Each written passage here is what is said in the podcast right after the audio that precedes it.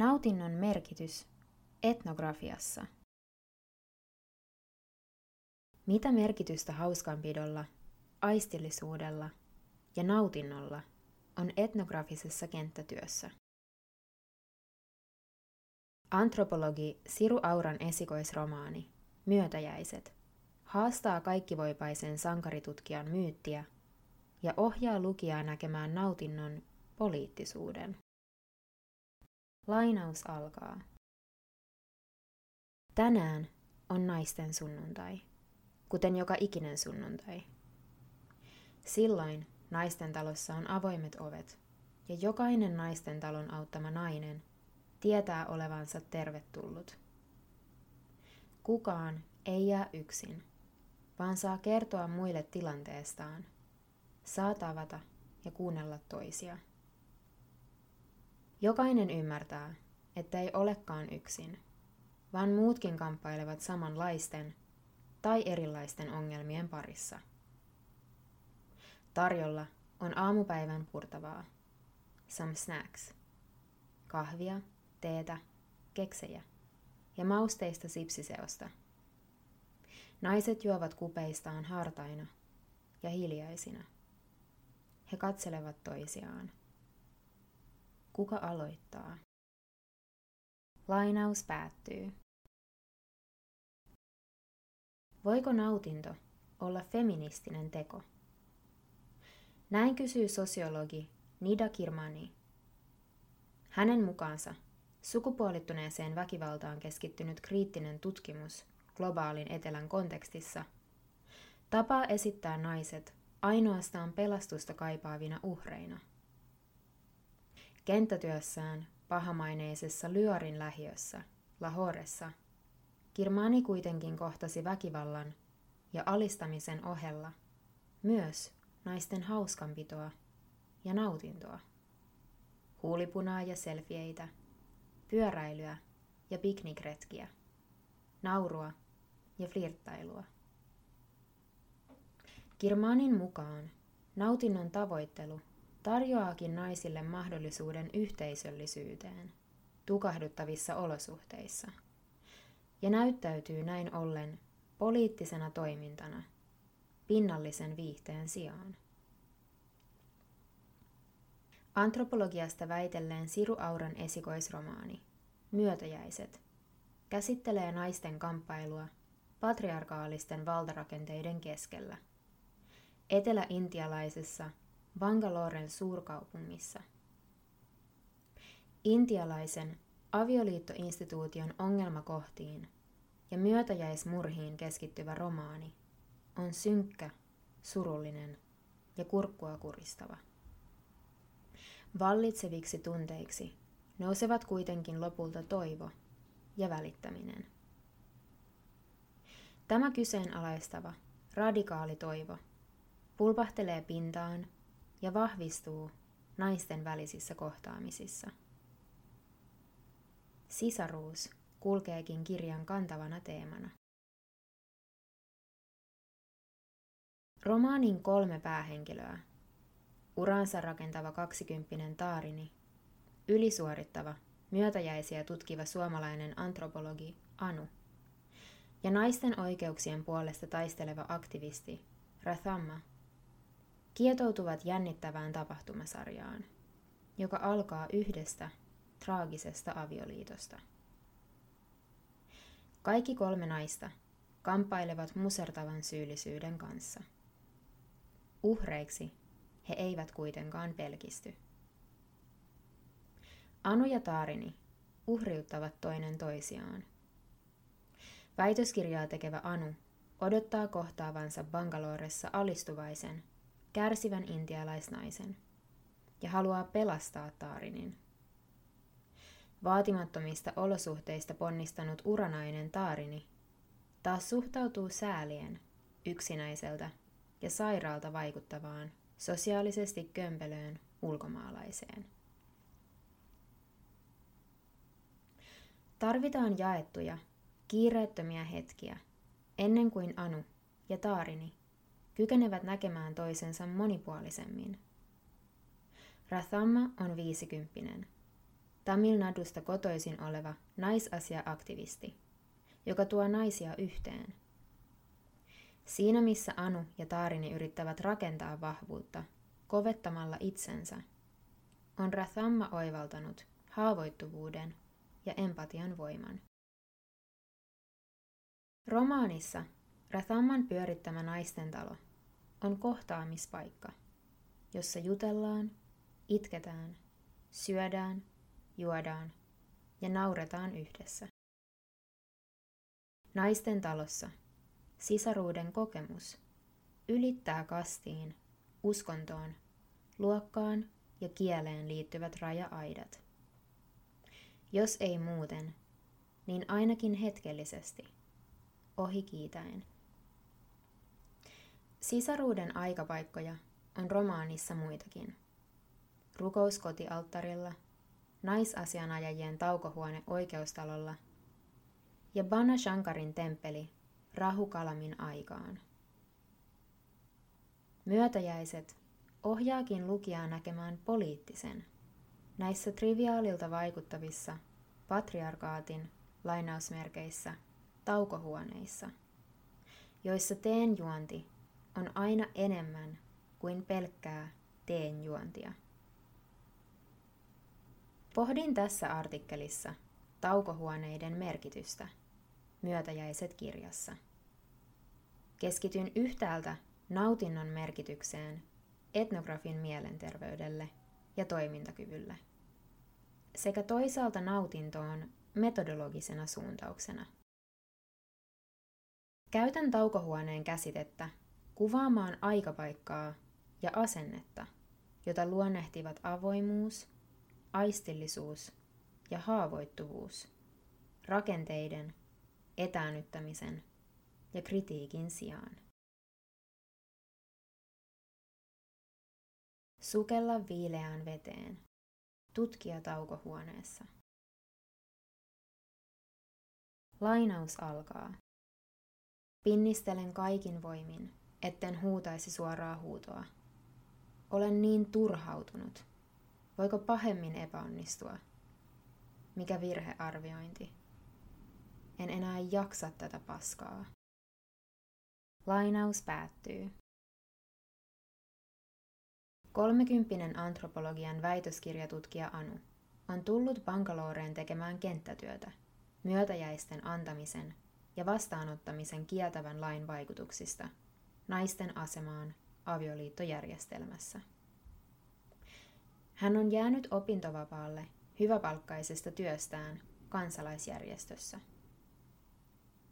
Suorituskeskeinen Anu pakenee henkilökohtaisen elämänsä vaikeuksia uppoutumalla tutkimustyöhön vieraassa ympäristössä. Bangaloreen saavuttuaan hän kuitenkin turhautuu. Ihmiset eivät saavu sovittuihin tapaamisiin, eikä mikään mene suunnitelmien mukaan. Tähän mennessä minulla on 15 naisen haastattelut tehtynä. Se ei riitä. Tarvitsen vähintään 50 haastattelua eri naisilta eri yhteiskuntaluokista, eri elämäntilanteista. Sekään ei riitä. Anu venyttää itsensä äärimmilleen, pyrkiessään täyttämään perinteisen etnografisen kenttätyön vaatimukset. Hän haluaa olla maskuliininen sankaritutkija. Riippumaton, kykenevä, liikkuva, aina saatavilla ja valmiina mihin tahansa – mielellään parempi kuin muut. Hän soimaa itseään, kun ei pysy asettamassaan aikataulussa haastattelujen määrän suhteen, ja takertuu kaikkiin mahdollisuuksiin harjoittaa osallistuvaa havainnointia. Anun sanoin, antropologista kenttätyötä parhaimmillaan. Hän kokee jatkuvasti olevansa huono antropologi. Liian vähän aineistoa liian pinnallista aineistoa, vääränlaista aineistoa. Lopulta Anun turhautuneisuus intialaisen aikakäsityksen ja kasaantuvien epäonnistumisen kokemusten edessä purkautuu ryöpsähtäen hänen avainkontaktiensa, mukaan lukien Rathamman, edessä. Anu soimaa naisten talon aktivisteja avun puutteesta. Katarttisen, joskin häpeällisen purkauksen jälkeen, Anu sallii itselleen viimein kaivatun lepotauon, luksushotellin uima-altaalla. Samalla hän kuitenkin sättii itseään liian lainausmerkeissä länsimaisesta elämäntyylistä, jota hän on kaikin keinoin pyrkinyt välttämään. Lainaus alkaa. Naisten talon yhdysvaltalainen, lievästi snobahtava vapaaehtoinen, kertoi viime viikolla, että Bangaloren hienostoalueella sijaitsee viiden tähden hotelli, jonka uima-allasosastolle voi ostaa jäsenyyden päiväksi 700 rupialla. Se on liikaa ja suunnilleen saman verran kuin haastattelemani nuoren opettajan kuukauden tulot. Voisinko silti? Altaan vesi on kuulemma kirkkaampaa kuin kraanavesi. Lainaus päättyy. Uima-altaan viileä vesi sallii Anun hetkeksi paeta takaraivossa jyskyttäviä vaatimuksia ja kasvavaa ahdistusta. Viileän veden tuottama nautinto palauttaa Anun kehonsa, maaduttaa tähän hetkeen. Antropologi Jonathan Shapiro Anjarian ja kirjallisuustieteilijä Ulka Anjarian mukaan Etelä-Aasian tutkijat ovat tavanneet keskittyä valtasuhteiden kriittiseen analyysiin, pitäen tutkijan nautintoa osoituksena epäkriittisyydestä. Tutkijan odotetaan etäännyttävän itsensä omasta kehollisuudestaan ja siten myös haavoittuvuudestaan. Kuten Anun esimerkki osoittaa, kaikki voipaisen tutkijasubjektin vaatimuksella on hintansa. Tutkija nujertuu, näivettyy, uivuu kasaan. Myös etnografi tarvitsee taukohuoneensa. Anulle vesi on eheytymisen elementti, jonka hän on itse itseltään evännyt mielenterveytensä kustannuksella. Nautinnon ainoa merkitys etnografisessa kenttätyössä ei kuitenkaan ole tutkijan henkilökohtainen palautuminen ja mielenterveyden ylläpito. Anjarian ja Anjarian mukaan nautinto ja hauskanpito voivat tuottaa myös analyyttisiä oivalluksia. Etnografia kehollisena heittäytymisenä. Lainaus alkaa. Lopulta nauhuri on suljettu. Tunnelma on vapautunut ja paikalla on muitakin naisia. Alkaa tuttu kysymyssarja. Roolit vaihtuvat ja minä olen se, jota tentataan. On pakko vastata, koska kyselen itsekin niin paljon. Lainaus päättyy. Anun haastatteluja seuraa aina vastahaastattelu. Naiset haluavat tietää, kuka Anu on. Nauhurin sammuttaminen näyttäytyy valtasuhteita rapauttavana hetkenä. Kerta toisensa jälkeen Anu vastaa kysymyksiin perheestään, palkastaan ja Suomesta. Huolimatta siitä, että hän kokee turhautuneisuutta toistuvan kaavan edessä ja kammoksuu tiettyjä kysymyksiä. Haastatteluihin ja muihin kohtaamisiin liittyy usein teen juonti ja pikkusuolaisten nauttiminen. Naisten talossa syödään myös yhdessä lounasta. Syömisen merkitystä korostetaan romaanissa usein. Toistuvan kanadankielisen tervehdyksen Oota aita – Oletko syönyt? kautta. Anu stressaa bakteeritartuntoja ja suolistoloisia, mutta ymmärtää yhdessä syömisen tärkeyden. Ruokaillessa, ruokaillessa kaikki ovat yhtä. Tarjotusta teekupposesta tai lounaasta ei voi kieltäytyä. Bangaloren queer-yöelämää tutkinut performanssitaiteilija ja tutkija Karim Kubchandani on haastanut tutkijan kriittisen etäisyyden myyttiä. Hänen mukaansa havainnointi ja analyysi ovat ennen kaikkea kehollisia kokemuksia. Etnografia ei vain kuvaa maailmaa sellaisena kuin se on, vaan sisältää mahdollisten maailmojen kuvittelua, tekemistä ja aistimista yhdessä tutkimukseen osallistujien kanssa. Heidän, joita perinteisesti kutsumme tutkimuskohteiksi. Tästä näkökulmasta yhdessä syöminen ei ole triviaali tauko vakavassa tutkimustyössä, vaan tärkeä osa tutkimuskenttään paikantumista ja avautumista toiselle. Myötäjäisten Anu ei pysy objektiivisena tarkkailijana, vaan kietoutuu bangalorelaisten naisten elämään monin tavoin. Osana kenttätyötään hän esimerkiksi osallistuu naisten talon järjestämiin myötäjäisten vastaisiin mielenosoituksiin. Aistivoimaisen heittäytymisen kautta hänestä tulee osa tutkimuskenttäänsä etäännytetyn tutkijasubjektin sijaan. Lainaus alkaa.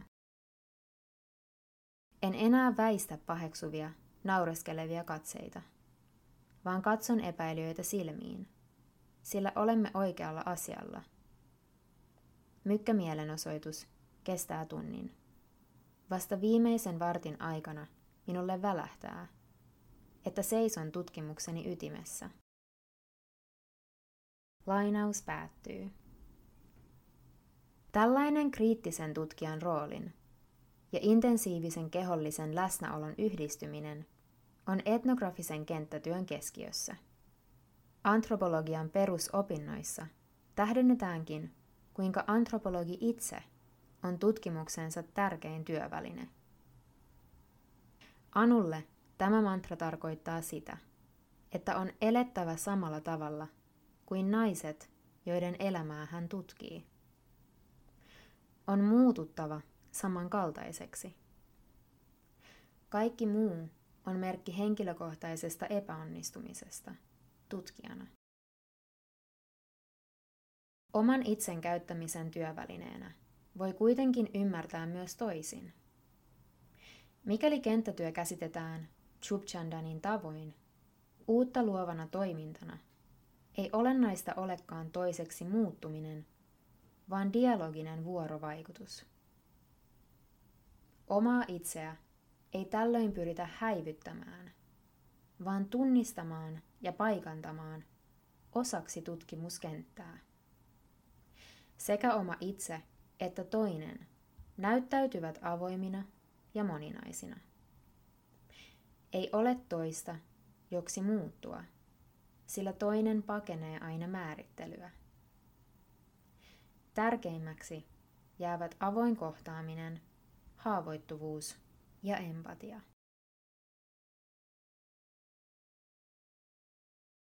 Lopuksi taukohuoneen poliittisuudesta. Anjarian ja Anjarian mukaan jaettu nautinto voi luoda uusia yhteisöjä ja poliittisia mahdollisuuksia. Tutkijalle nautinnon hetkiin ja tiloihin keskittymisen ei tarvitse tarkoittaa epätasa-arvon ja väkivallan sivuuttamista. Voimme pikemminkin yllättyä löytämistämme uudenlaisista poliittisen muodoista – kun heittäydymme tanssiin, lauluun, elokuvien katseluun tai niinkin arkiseen asiaan kuin teen juontiin. Taukohuoneet voivat olla konkreettisia aikapaikkoja, kuten naisten talon sunnuntai-tapaamiset. Mutta sen lisäksi taukohuoneen voi käsittää myös tietynlaisena metodologisena suuntautumisena – se romuttaa paitsi kaikkivoipaisen sankaritutkijan myyttiä, myös jakoa kriittiseen lainausmerkeissä oikeaan tutkimustyöhön ja triviaaliin keholliseen nautintoon. Se sallii moninaisuuden sekä itselle että toiselle. Taukohuoneen metodologialla on siten myös dekolonisoiva, eli kolonialistisia rakenteita purkava ulottuvuus. Emme kohtaakaan kärsivää uhria, vaan moniulotteisen ja uutta luovan toisen. Myötäjäisten Taarinin sanoin, Anu väittää, että jokainen intialainen nainen haluaisi olla täydellinen, uskollinen, uhrautuva vaimo, kuin toinen sitä. Sitä astui tuleen todistaakseen aviomiehelleen puhtautensa. Se on potaskaa. Bullshit. Kirjoittanut Jelena Salmi. Jelena Salmi on sosiaali- ja kulttuuriantropologi, joka tutkii muutosta, epävarmuutta ja sopeutumista. Hänen väitöskirjansa käsitteli kaupunkiuudistusta ja slummiasukkaiden pakkosiirtoja Intian Ahmedabadissa. Salmi työskentelee tutkijatohtorina Suomen Akatemian rahoittamassa hankkeessa, jossa tutkitaan ilmastonmuutoksen aiheuttamaa muuttoliikettä Intiassa ja Bangladeshissa. Podcast-lukija Nelly Staff.